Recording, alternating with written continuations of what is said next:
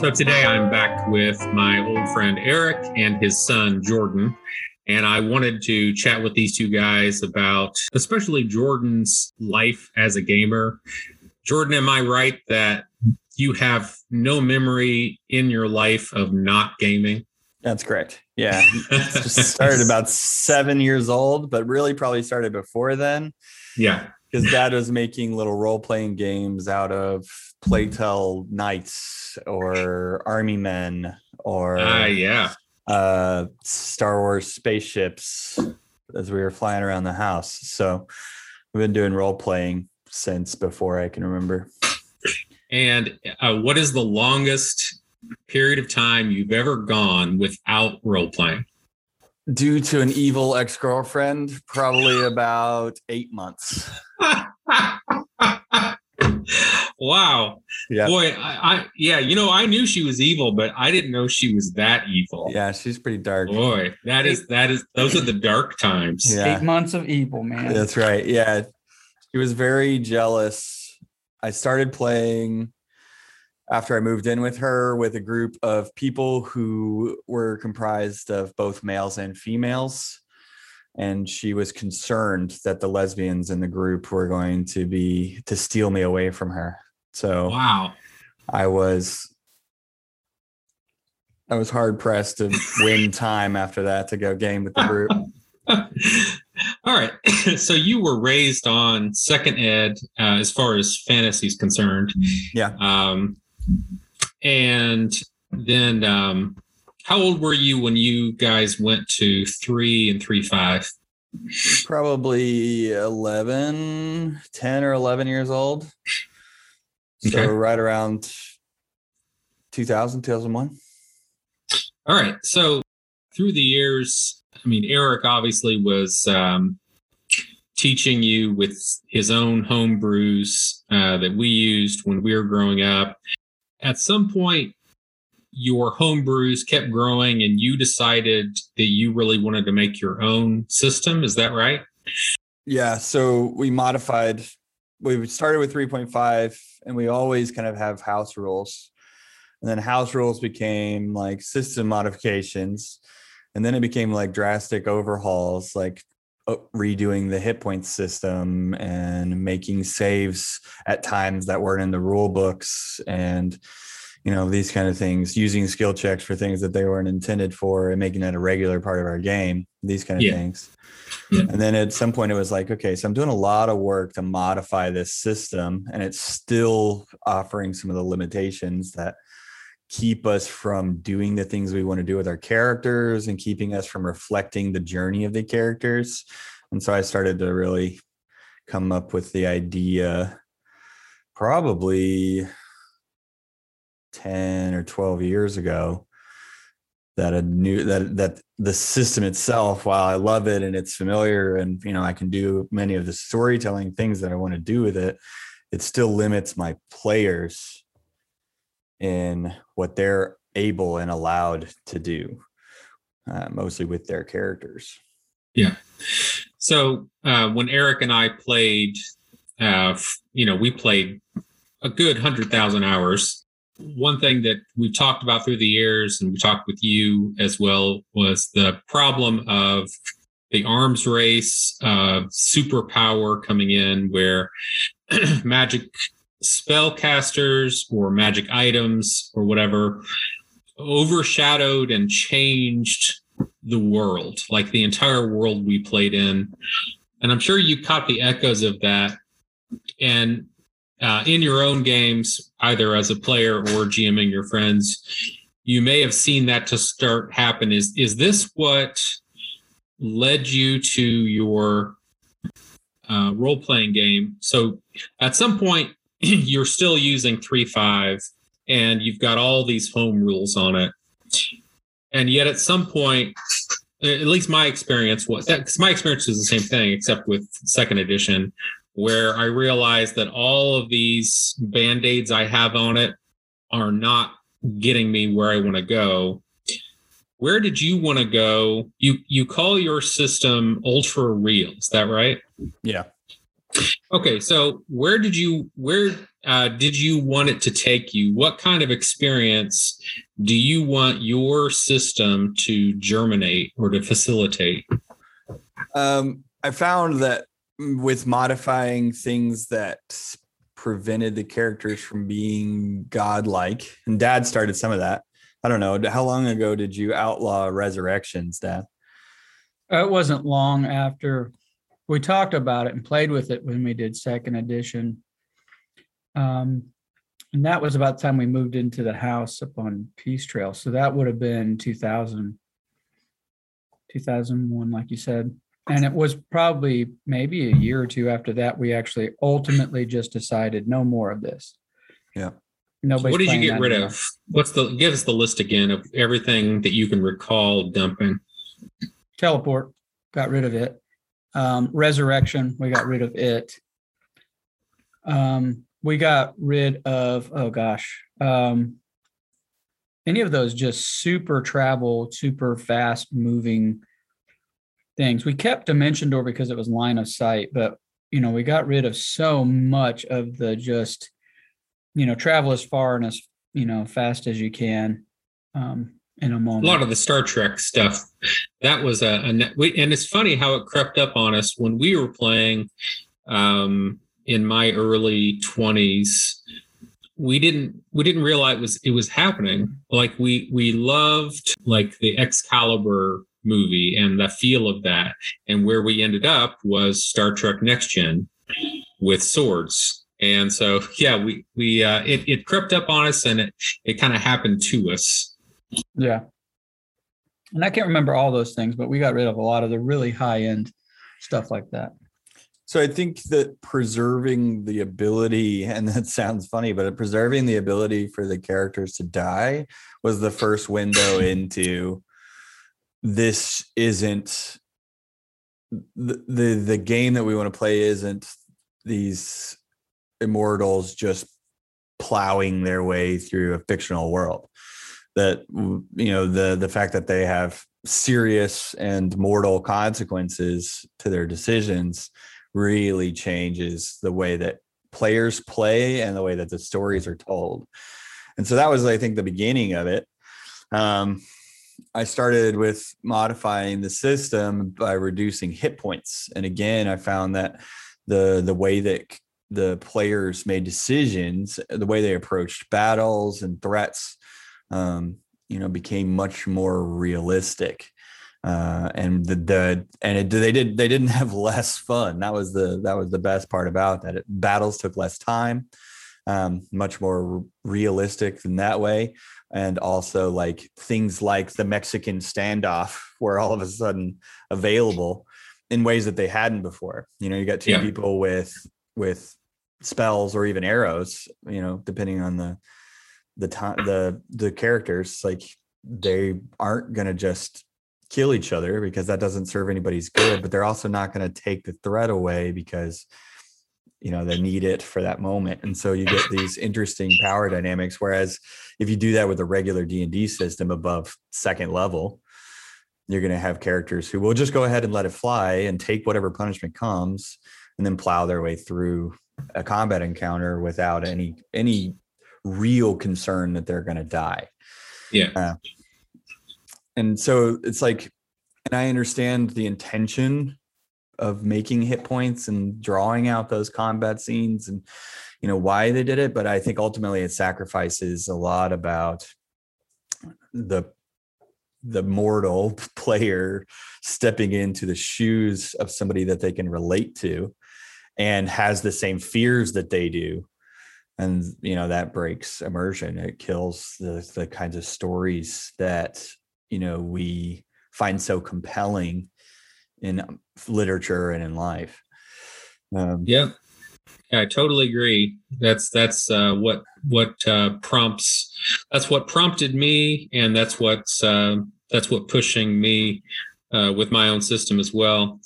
Uh, whenever you whenever you began this venture do you still see it as attached to 3.5 or did you just clean the whiteboard off and start from scratch how how how distanced from this do you see your system being? So there's got to be some major divorce. Um, and that was, I think, more the the idea. I don't think that I want to throw the baby out with the bathwater, so to speak. Is that there are a lot of things about 3.5 system that I really appreciate. Uh, the modularity of it, um, you know, the the classics of of having the dice in front of you and um, you know being able to have a pretty pretty simple mechanics to look at and so i roll and i beat a number and so i succeeded or i roll and you uh, you roll and whichever one of us did better wins. I mean those kinds of simple um, mechanics makes a makes the game a lot of fun fun to play. And so i don't want to get rid of all of that. Um, but some a lot of the things that are meant to be simplif- simplifying become restrictive and mostly i'm talking about classes um, that you're funneled into and gain your set of abilities based on this choice you are forced to make in order to create a character um, mm-hmm. whereas in the real world and in fantasy genres that are not role playing related you don't have such restrictions to these stark archetypes um, you know some casters wear armor and use a sword and some casters are wizards in robes and some casters are you know uh, a mix of of various different styles of things or mm-hmm. you know one warrior has a completely different style than another and and 3.5 did a fairly good job of allowing those things but then it became you need all these extra additions, all these third party distributors, all these homebrew rules to to try to force the system into the story. And then you had to continue justifying these decisions you were making with your story instead of allowing the story to operate organically and then your character develop as that goes. Yeah. Um, uh, you know I, I i became familiar enough with the system by the time i went to college that every time I introduce a new player, they'd be like, okay, how do I make a character? And I'd be like, whoa, whoa, whoa. Tell me what kind of character you want to make. And I will guide you through making the choices that it'll take to make that character. Yeah. Uh, and I think that that should be the way of making yeah. a character is this is the person that I want to play. This is the the character that speaks to me that I'm interested in, that tells the story I want to tell. And the system should be able to simply take that information and put it into numerical effects so that you have something that that matches your vision instead of having to squeeze your way around the boxes that exist in the system whenever i was out um, this summer with you guys. So we did an experiment where you uh, two different campaigns. What you guys uh, did was to have all of the numerical information just on your side of the screen. I, as the player, had no numbers, and I rolled infrequently. It was purely uh, on your end for both of you guys. You were GMing from the gut the idea was you just trust your instincts for reality. And I would describe and you would describe back, and then you would do some rolling. Uh, that experiment was really useful for me because it highlighted the ballpark of what I want. Whenever I GM or whenever I'm a player, what is ideal to me is that the experience of the player is on the imagination, on the descriptions, and not thinking about any numbers or mechanical dynamics whatsoever. One example would be something like let's say that I'm some kind of a spellcaster and I'm going up against some other magical force. Under the old paradigm, I, as a player, would know my percentage chances of overcoming a certain magic and we would roll it and then that numerical outcome would move things along one way or the other. What I'm in love with, what I realize that I really want is an experience where it's purely descriptive, not just on the opposition, but on my end as well. So, Eric, for example, GMing would describe whatever I happen to know about the magic that I'm against. And maybe I know nothing at all. Maybe I only have certain feelings or see certain things. And then I describe that I'm, you know, using my own power to combat it. And if I, as a player, am thinking about the numbers or looking at the numbers, or even if I get to roll knowing what the final number is, that experience of pure imagination gets diminished for me. So anyway, that that's what I experienced when I was with you guys and, and we did your campaigns. I really loved that. I loved what I learned about it at, from the player end. Can you guys talk about your own experience on the GM end of it? Eric, what was your experience of it when you GM'd that? And I had no I had no numbers whatsoever. Well, with mine you had more than you did with Jordan's. Um, I had those numbers on my side for you, but um, you certainly had, for me, a frame of a character that I recognize as um, through through numbers and stats and things that that helps me um, kind of steer all of that. So that to, to me, as somebody that's been playing that style and enjoys that style of play, um, is helpful for me because I don't. Um, I hate to say I don't let it restrict me, but I don't feel as restricted by that as some people might because I can look at that and see a, de- a developed character with a background story because that's where we start. We start with a background story. What what is this character? Who is he trying to be? What is he all about? What are his goals in life? That kind of thing. Um, and you know, for example, the the the second campaign because we did that we did that first campaign which was really rough and both of us totally went different directions with it but the second campaign that we did um, was a character who was in his life really i mean that was what it was about. And then the things yes. that developed from his life developed his character further from where he where we picked him up essentially right? Yeah. And so many different things kept coming at you as a player to make these decisions and you were you were amazed like what? Wait how is this possible? How is this how is this real? And and you were acting and reacting in those ways for me as a dm it's really arduous to to not rely on somebody with those numbers because it's solely on my shoulders. But for I could see for your gameplay for as a player character, it was probably um, really freeing and left you to really creatively decide things rather than decide based on the numbers that are sitting in front of you. Yeah, that's a good word for it. It's freeing because, uh, like I said, I love miniature wargaming and board gaming but I, it's they're two different experiences that I want. And when I role play, I don't want a miniature wargaming or anything in the ballpark of miniature wargaming anymore. I used to. I used to want the mixture of things, but now my appetite as a role player is as a as a player, I should say, is to escape all numbers and mechanical information. Um, so I, I loved the experience of not knowing my chances, not knowing my stats. Uh, I found that really enriching uh, from a player end. Jordan, when you GM'd Eric and I, uh, what was different for you with us not having any numbers on our end?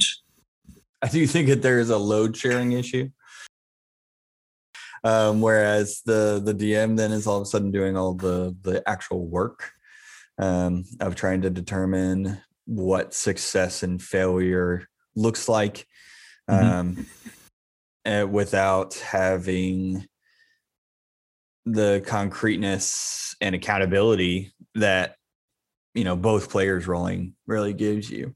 Um, on the on the other hand, um, I found that there was a good bit of that reactionary psychology in place where because you weren't aware that you had a plus 15 at a certain spell check that you were you weren't super confident that you were going to just be able to come in and just trounce the thing that you were going to have to you know come at it strategically use what you had at, at your disposal and try to be creative to come up with something and once you found something that worked in one situation not being aware of all of the circumstances or the modifiers or the you know or even how much chance was involved in your first success mm-hmm. um you know relying on that versus you know trying to come up with something for the new situation that's all that's that all changed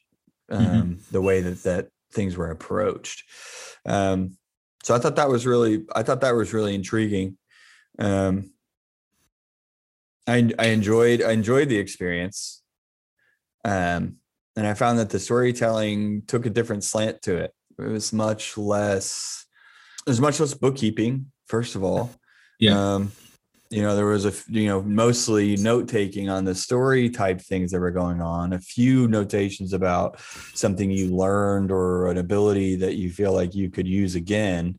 Mm-hmm. you know equipment obviously was still an issue um but less so. I mean um and so i i think that there's some parts of that uh, and i guess my major concern is uh, besides load sharing, which I think is uh, is a thing as far as gaming tables are concerned, you know, making sure that everybody is doing something they enjoy and that the the other part of it is agency. Because I know that my players what I have gone to when I've played like mystery or horror games that we've gone to things where I roll all the dice and they don't appreciate that because they don't feel like they are participating, even though they're making the decisions and they're doing all the choice making. Something about, you know, being aware of their chances is something that gives them a sense of agency. Yeah. So this is interesting. Um, there's a, a documentary out there, I, I think I told you about called The Secrets of Blackmoor. And this talks about the very first role players, which were Dave Arneson and his group of friends from the 70s. And a couple of things that are notable as, as relates to this is when they played, um, they were all friends and they trusted Dave Arneson to just do whatever he was doing and whatever determinations he would make and at some point, um, this it's difficult to to determine how this happened, or maybe there are people out there who know, but where the distrust of the GM comes into play and it's it's which is strange because groups of friends hanging around playing this game. So like when you cite your friends not being happy about rolling the dice or seeing the dice is that a distrust issue? What is that? Um i think some of it you know uh the natural social power struggles might have something to do with it. Um just where you know somebody feels like they're not getting the the best of the situation. Some of them are competitive minded so they feel like they're not winning um, you know these kind of things. And maybe those those aren't all the the types of players that you want in a game but ultimately this is a social social situation. So i think i think that the distrust is is part of it um just in the fact that um some people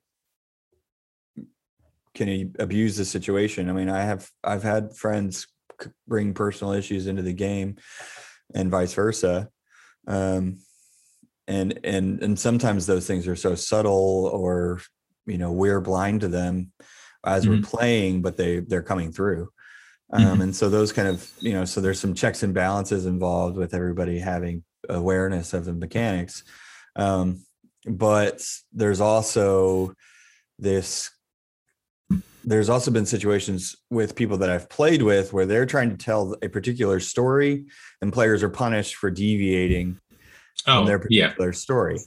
Okay, yeah. right and so um again where if you have uh, you talk about mistrust i mean that's a that's a fantastic way to, to create mistrust right so especially when we're not aware ahead of time of what the story or what our characters are supposed to do so that makes things challenging Well, it's a shared it's a shared story. So if the DM has a has a story that they're trying to um, tell and they're punishing the players, then he needs to just go write the novel and then not not DM. Yeah. Because the shared story is everything. is the Yeah. Sometimes it's not about the trust of the DM.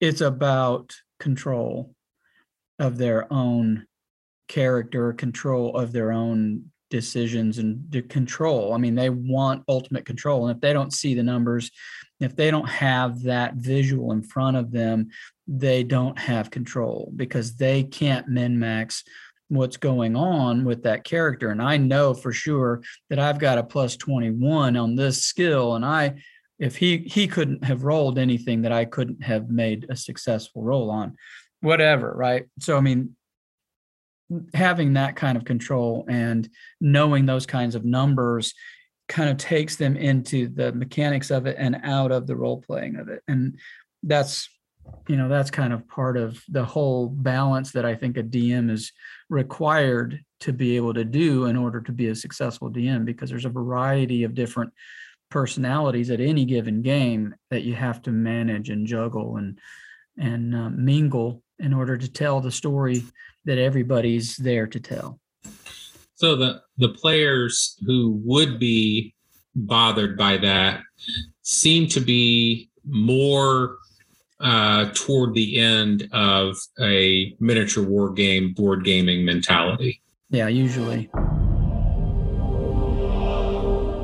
Whenever you first started g- moving away from your homebrew set and making your own, and you had a core group of players that you were testing it on, your dad being one of them, how did that experience go from the from the beginning of it? Was there resistance from your friends? Or did they enjoy it from the get go? Can you recall like how that evolved? when I started modding this the 3.5 system, I had a lot of people who were really interested. And then but but none of our games switched over. So our long-term campaigns didn't make a transition into those new systems. So we continued to play the old systems, the systems that were in place before. Little home brewing here and there, but for the most part, pretty much 3.5 intact. Um, once I started modding it, I had people who were interested and we played lots of games here and there, but nothing that really took off, actually. Nothing that sustained for long periods of time in the same way that some of the other games did um, with the original systems. And then when I completely abandoned 3.5 uh, to pursue a new system, um, I'm, I've only ever been able to get one or two people on board to play at a time. Most of my my crew any of the people that i've played with want to do something that they're familiar with. They want something that has some solid you know play tested rules um, they want to uh, they don't want to have to relearn system information um, and so that's for the most part it's been just pretty much a holding pattern of getting one or two people to uh, run through a story with me and see how that plays out and play testing through those kind of scenarios. And then as you know and then we tweak i tweak a, a few things or come up with a whole new idea and revamp the system and then try Oh, again yeah. and try again uh Yeah. you know a year or two later so i mean it's been an incredibly slow process with a lot of resistance to my regular players Yeah.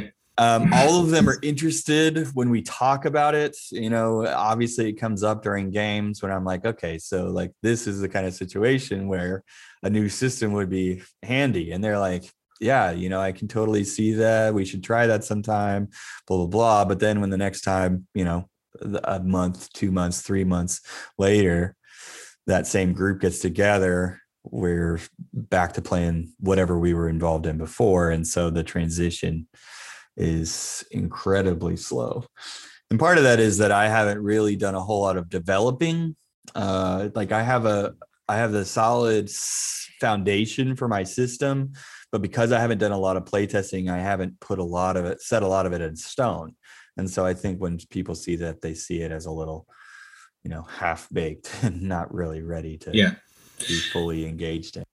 Yeah, I, I, mean that that's so true, and I just I feel sorry for all my players. I feel sorry for Eric through the years with me having all these ideas and then trying them out on him. He was very patient. Um, my uh, what what I've noticed, I used to think it was just me, but I actually have discovered in the past few years that many uh, game developers who are after the same thing that we're talking about that um, relatability and the power of real relatability and the the tool is is realism that the pitfall that i and many others have fallen into is in that pursuit we uh, end up obsessed with granularity and fall into what I call detailism. And this was the failing of my previous iterations of my system where I was trying to grab on to the reality of something as I understood it. And I thought that the way to get there was by paying attention to detail. And I think that's a half truth. Um, I think that the the power of relatability comes in when we have a global grasp of reality without getting distracted by detailism. And so, uh, over the past, I, especially three years, as I've gotten back into uh, developing it, um, I hold on to. You're familiar with the Pareto principle, which says that we get 80% of our benefit from 20% of our work. And that principle applies to all kinds of things in, in the world, like uh, corporate life or marketing or sales or, you know, whatever it is. That particular 20% gets you almost all of what you need. Have you, as you, you know, obsess through the different mechanics, have you found this true of yourself as well, where you're going down the rabbit hole and you you get lost in the minutia? Has that been happening with on your end? Yeah, I, have been pretty aware that because I guess because of the resistance my players have been giving me, and I, and I haven't ignored them. I guess I've been paying close attention and and really want something that's going to be playable for the people that I play with, which are not super into the crunchy mechanical simulation type games. That's not really what they're in for. Um, yeah. They do want the relatability, they do want the immersion, they want the system to feel reasonable um, and representative of a logical system. Even you know when magic and stuff like that breaks the rules, they wanted to do it do so in a way that is um that makes sense right? That that is not going to just fly in the face of of all expectations even if it is mysterious or you know um, rule breaking by nature. Um so like the the whole idea that i you know I, i've i've had the concept that i don't want there to be more rolls for a long time. Um you know and adding a few here and there you know mostly matching rolls rather than one person rolling and the other person rolling and then you know what i'm saying and get it may, maybe having some some layers of that going on. But but if you get into series of rolls and lots of charts you have uh, just uh, the amount of of time and the amount of um, the, the amount that it pulls you out of the story becomes to be an issue and yeah, I, and that's, I, that's, the paradox, isn't it? Yeah, yeah. People who are they they understand the the con they, they get the concept that realism really does help, and so they really start pursuing realism, and right. then they suddenly find themselves like how did I end up working against myself? Because that's what happened. I'm like, right. how did this happen? And yeah. you know, it, it is like Well, game designers are all neurotic, and so I mean, it's it's all part of it. Yeah. Um, I, I love Yeah. your aha moment. Um, this last time when you decided to uh, pick up your game again, your game creating again, or system creating again, and uh, I was like, "Yeah, yeah, I think that's I think that's doable. I think that's absolutely the path to follow." And how do you follow that path, right? So you can explain that. I won't explain it for you. But which which oh, you mean like Yeah. what made me Hitting get back tree. into it? yeah, Yeah. Oh, tree. God. You woke up in the middle of the night. Yeah, I this this is no joke. I had gone a literal decade without working on my system. Uh, I I would play a little bit when I um, went out to see you guys in Carolina, but that was it. I was not role playing.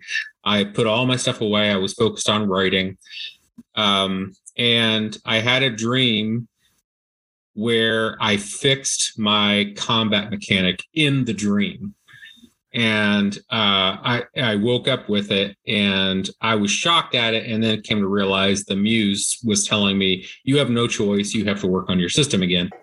and the the dream, what I fixed in the dream was realizing that one of the major problems with my melee mechanic was you had attacker versus defender, and the defender was working to keep from getting hit, obviously but there was still too much randomness in the attack itself as opposed to the reality is if someone is standing still and you swing at them you have hit them.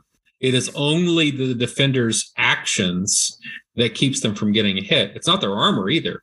It's just their actions. Their armor may absorb some of the damage but yeah that's what uh, got me started and that actually is what uh, was the major fix of my combat uh, as well as other things where I distilled down the math. And this is another thing where the Pareto principle just absolutely pays off.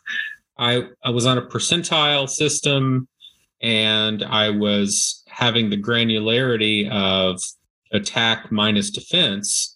Uh, the problem is what I had learned from someone, which was that the human brain does not like doing math higher than like 15 or 20 like it can still do it but it it takes uh, much longer to do math that's in uh, higher than 20 at least than it did you know for much you know much lower to the single digits. And so i truncated a lot of that. Anyway um, uh, I, i've come to see the value of distillation and grabbing onto the overarching principles rather than digging all the way to the nitty gritty.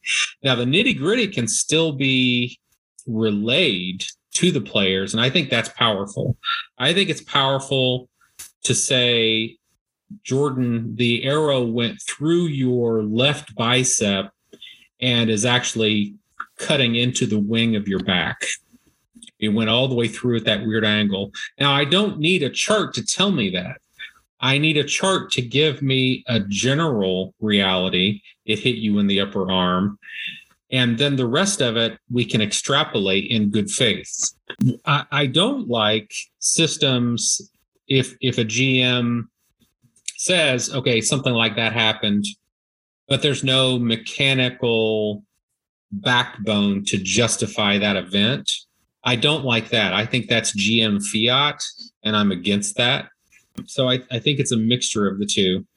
you know there does need to be some times where you're able to zoom in to figure out what's going on and i think that was the big revelation for my last iteration is the ability to have large general things occurring so that you can roll once and and you know kind of get the general feel of what's going on. If we're traveling across country or trying to survive in the wild in general or even you know face army to army.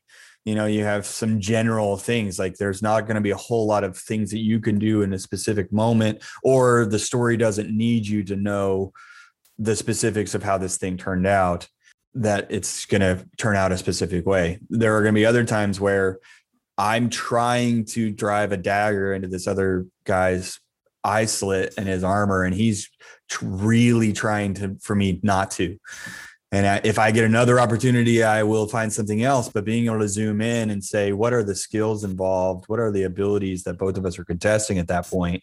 Yeah. Right. And am I better equipped to drive that dagger in, or is he better equipped to keep me from doing so?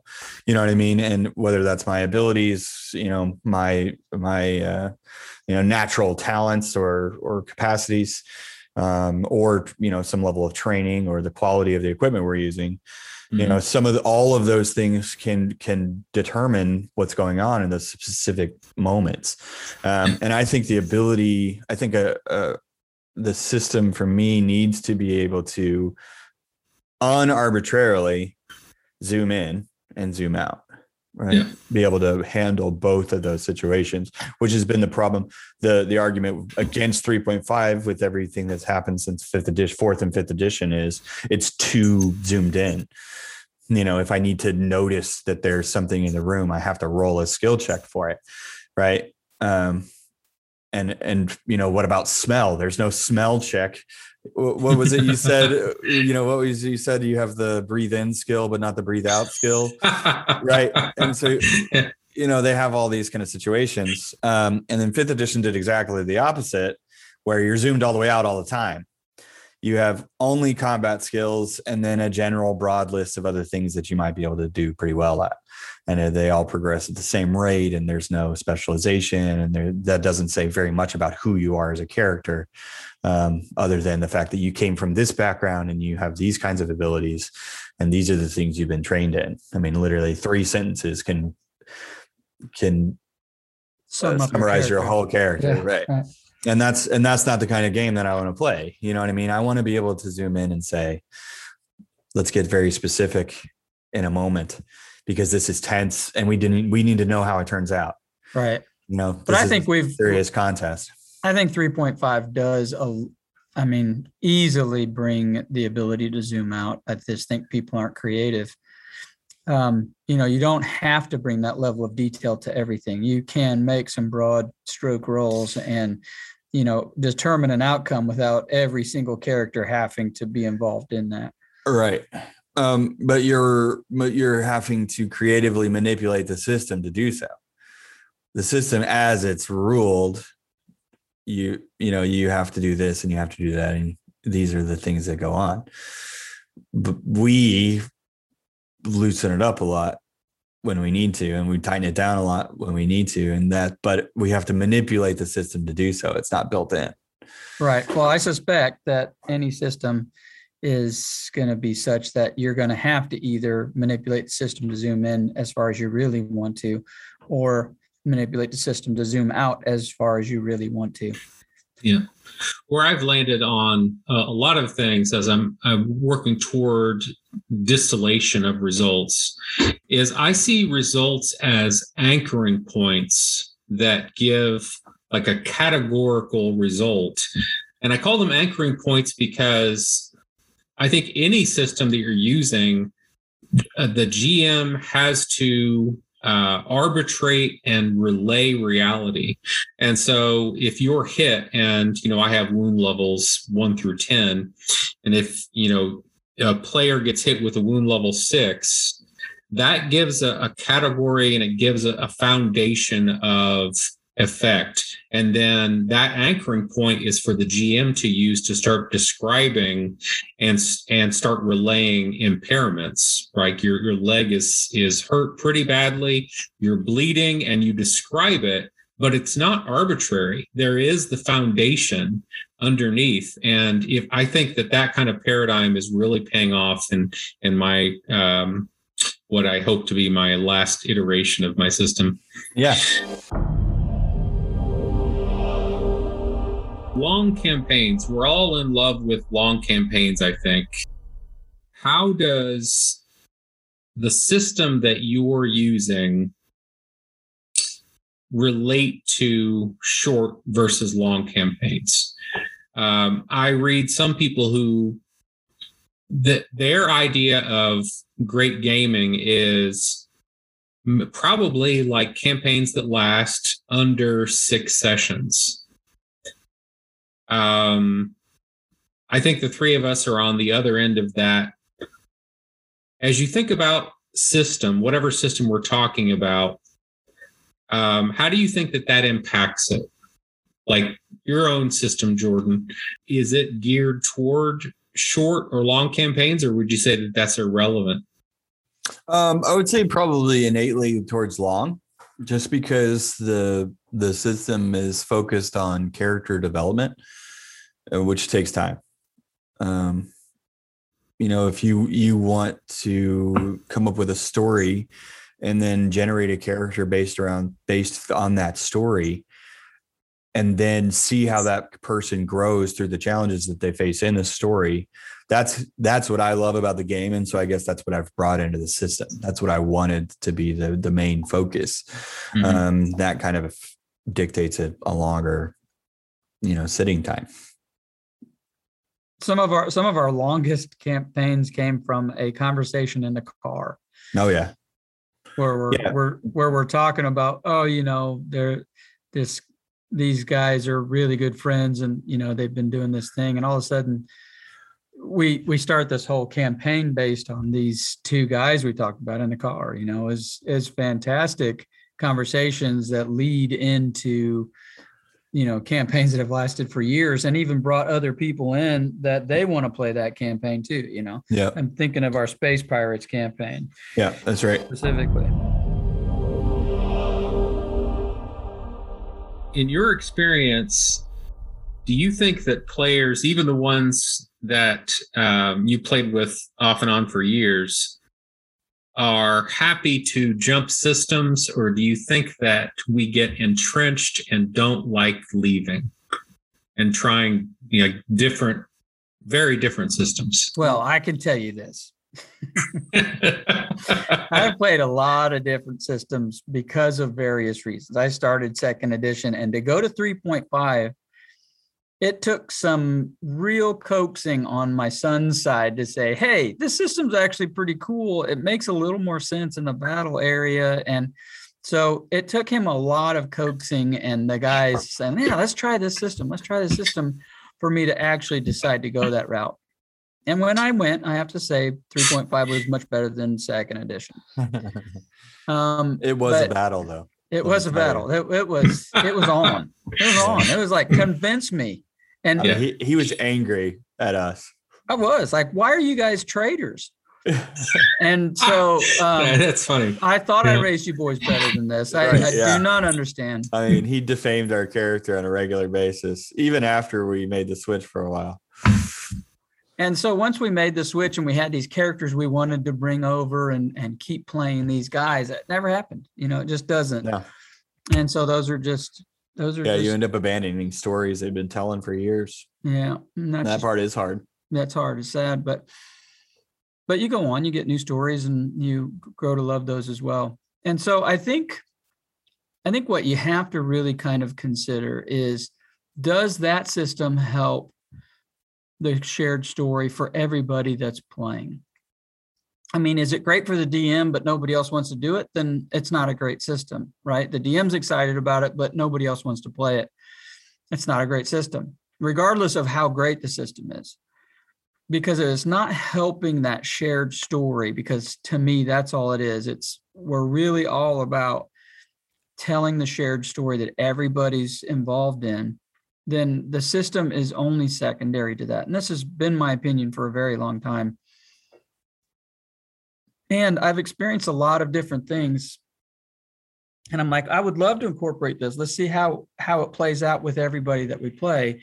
And when it doesn't pan out, you know, you have to kind of say, okay, well, that's that's not for this group. And then then if you have other groups you can play with, then you might try it with another group um, you know that's just kind of where i see it. And I, on the other end the guys who have been playing 3.5 with forever i mean since we were 12 and now we've been playing for 20 years. Mm-hmm. um, you know the idea of switching to a new system is very resistant especially a couple of them that this is their only group especially. Like i have a couple friends who they've only ever played with me and they've only ever played 3.5 and they've been playing 3.5 with me for 20 years. They know what to expect they know how to tell their stories they know you know how things go. That's that's what they're they're there to play the game with each other. That's how we spend time together. That's where we shoot the shit and and you know have fun together they're not there to try to understand role playing better or to improve their experience. You know what i'm saying? They're they're doing the thing that they have grown to love to do. And changing that defeats the point. Uh, other groups that i play with we're constantly playing new games. We've tried all kinds of new systems d6 systems and d12 systems and digital systems that don't have any dice at all because they're like 1 through 24 or you know the the dice size changes each time and you can't do that with a, an actual dice right. you know so that you know that we play different systems all the time and for them you know we stick to one system for a while we play it we run the story out that we were interested in and then we move to a new system to see if what we like about it and what kind of different stories it tells for us so yeah. i mean there've been different different stuff like that um, a lot so um, the the resistance to the system change i think probably depends on the types of players you're looking at. Um, and as far as from the perspective of a game maker both of them offer their different opportunities right? You have people who are going to jump in and try to see how things go. And then you have another group that if they decide to switch it's probably going to be for the rest of their gaming experience or at least until something really significantly better comes along.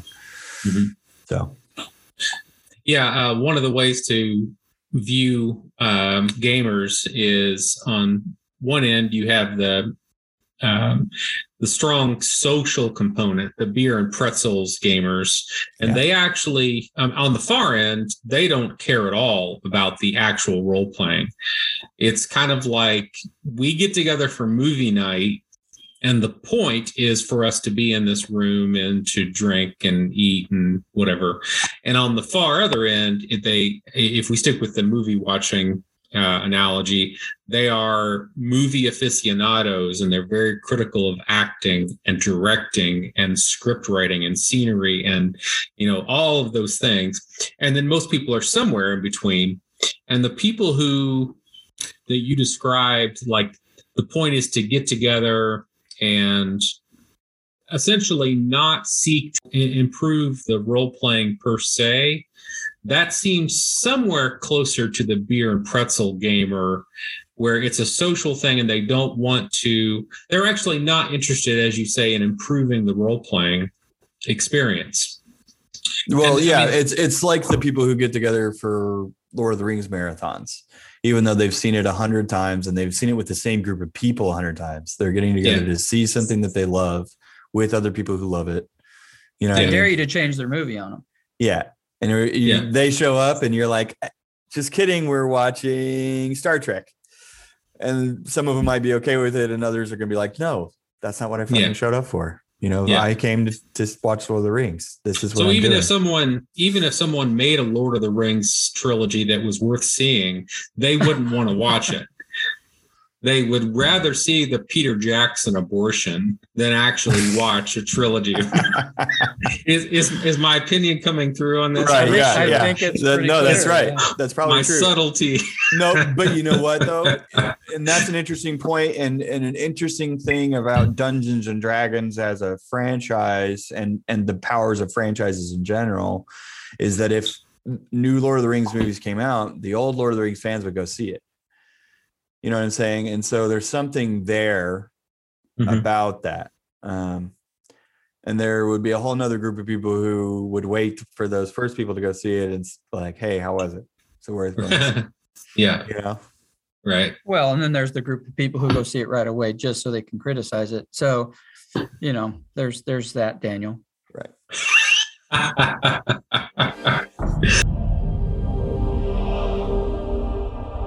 you have any last uh, thoughts about your adventure in becoming a game designer that like would save anyone lots of suffering? As the lackey that gets to do all of the role playing, get sucked into doing all the role playing testing. Don't don't do it. Don't do it. Stick with the game. No, I'm just kidding. It's, it's a lot of fun. We have fun. Yeah. Um, I mean, for me, it's it's only worth it if you have a goal in mind, and that goal needs to include the people you play with. You know, and that's that's been my big guiding star is you know listening to Dad and listening to Jared and listening to the people that I play with, like and and ha- st- sometimes even interrupting games that we are currently playing, which sometimes gets annoying to my friends. But in saying, what if we could do this right now? What if this was the way this went instead of the way that we're doing it right now? Right. And listening to the reaction, even if it is just shut up and play. Sometimes that's enough, you know, to Mhm. say, okay, that's not a, enough of an idea to really change the situation. So Mhm. that's that's been my experience. How old were you when you recognized that system matters? Seven. now, at some point, you would have you would have been playing mini campaigns because you guys didn't just play infrequently. You guys played all the time, all right? the time. yeah And so, yeah, do you recall a, a moment that descended on you or like, you know, system really does matter? Because for me, it was at the end of the Gildadrian campaign when we- looked at the world and it was looking at the world, we're like, we fucked up the entire world. And we had no idea how it happened. It wasn't our fault. It Right. wasn't uh, well, it series was, of but yeah. well, it was because because we were we were stuck in in D and D land Well, we were stuck. We were stuck in the arms race for sure. in the arms race. Yeah. So Yeah. what for you, George? Did you have that a particular moment where, or was it just like you were so used to home brewing things that you're they just piled up? Like, what was your experience that pushed you? I mean, the arms race is definitely a real deal. And I definitely, and what my moment actually was when a friend of mine tried to DM and he was not as used to doing things the way the dad had taught me to do things. It's which was, you know, slowly introducing magic and making it something very hard to acquire and work for. And he hands out a whole bunch of magic items right from the beginning. We were probably 13 Okay. Hmm. and he's like he's like i just want everybody to start with some magic items and i want them to be cool magic items and we just went through and had literally we had fun for about two hours out of a six hour session where we just laid waste to the beginning of the beginnings of an orc horde right Yeah. and then after that we just continued to lay waste to the orc horde and it wasn't a challenge and we weren't having to expend a lot of resources and we weren't in threat of death and it became a slog Yeah. you know um, and that was the first time i remember well that that's the biggest one where i remember it about world building because it's like this idea that this orc horde is this massive power that should be terrifying to our characters and there's four of us yeah. you know what i'm saying Right. and and that and it should be a world changing event that this orc horde is coming down on the mountains. That's what he was trying to make it and trying to force us back into the city and you know all this kind of stuff. But we he could not without changing them from orcs turn uh, the tides against us because of these magic items he had assigned us at the beginning. We used You know to what I- attribute. We used to attribute that to Monty Hall. I don't know if you remember the old. Yeah. Yeah. Game the the game show. I don't remember the game show now. Now that I think about it, but Monty Hall was what we always attributed that to. Is that you get everything, and I'm gonna I'm gonna throw this in too, just for good measure. And so you have all, everything, and if you do that for your characters, you've also got to do that for your enemies. And so that becomes this enormous system now all of a sudden that you have to manage and maintain. Yeah. And when they kill that guy, now they have his stuff. And there's it's just an ever building snowball that you never get out of. Yeah. That's the arms race. Yeah. Yeah. the, the the random magic item charts and the Oh, yeah. Yeah. the treasure tables and that kind of stuff all just screwed all that up. And if you're Yeah. looking at you're looking at a medieval uh, production infrastructure, there's just nothing that can repeat the kind of things that they're looking at. That's So, right. Yeah. Yeah. All right, great. Well, uh, thanks for joining, and we will uh, do this. And next time, we'll find ways to make fun of your dad more. All right, Yeah, sounds you guys good. did not make fun of nearly as No, much as we're sorry, Eric. We we really dropped the ball. All right, see you guys. Bye.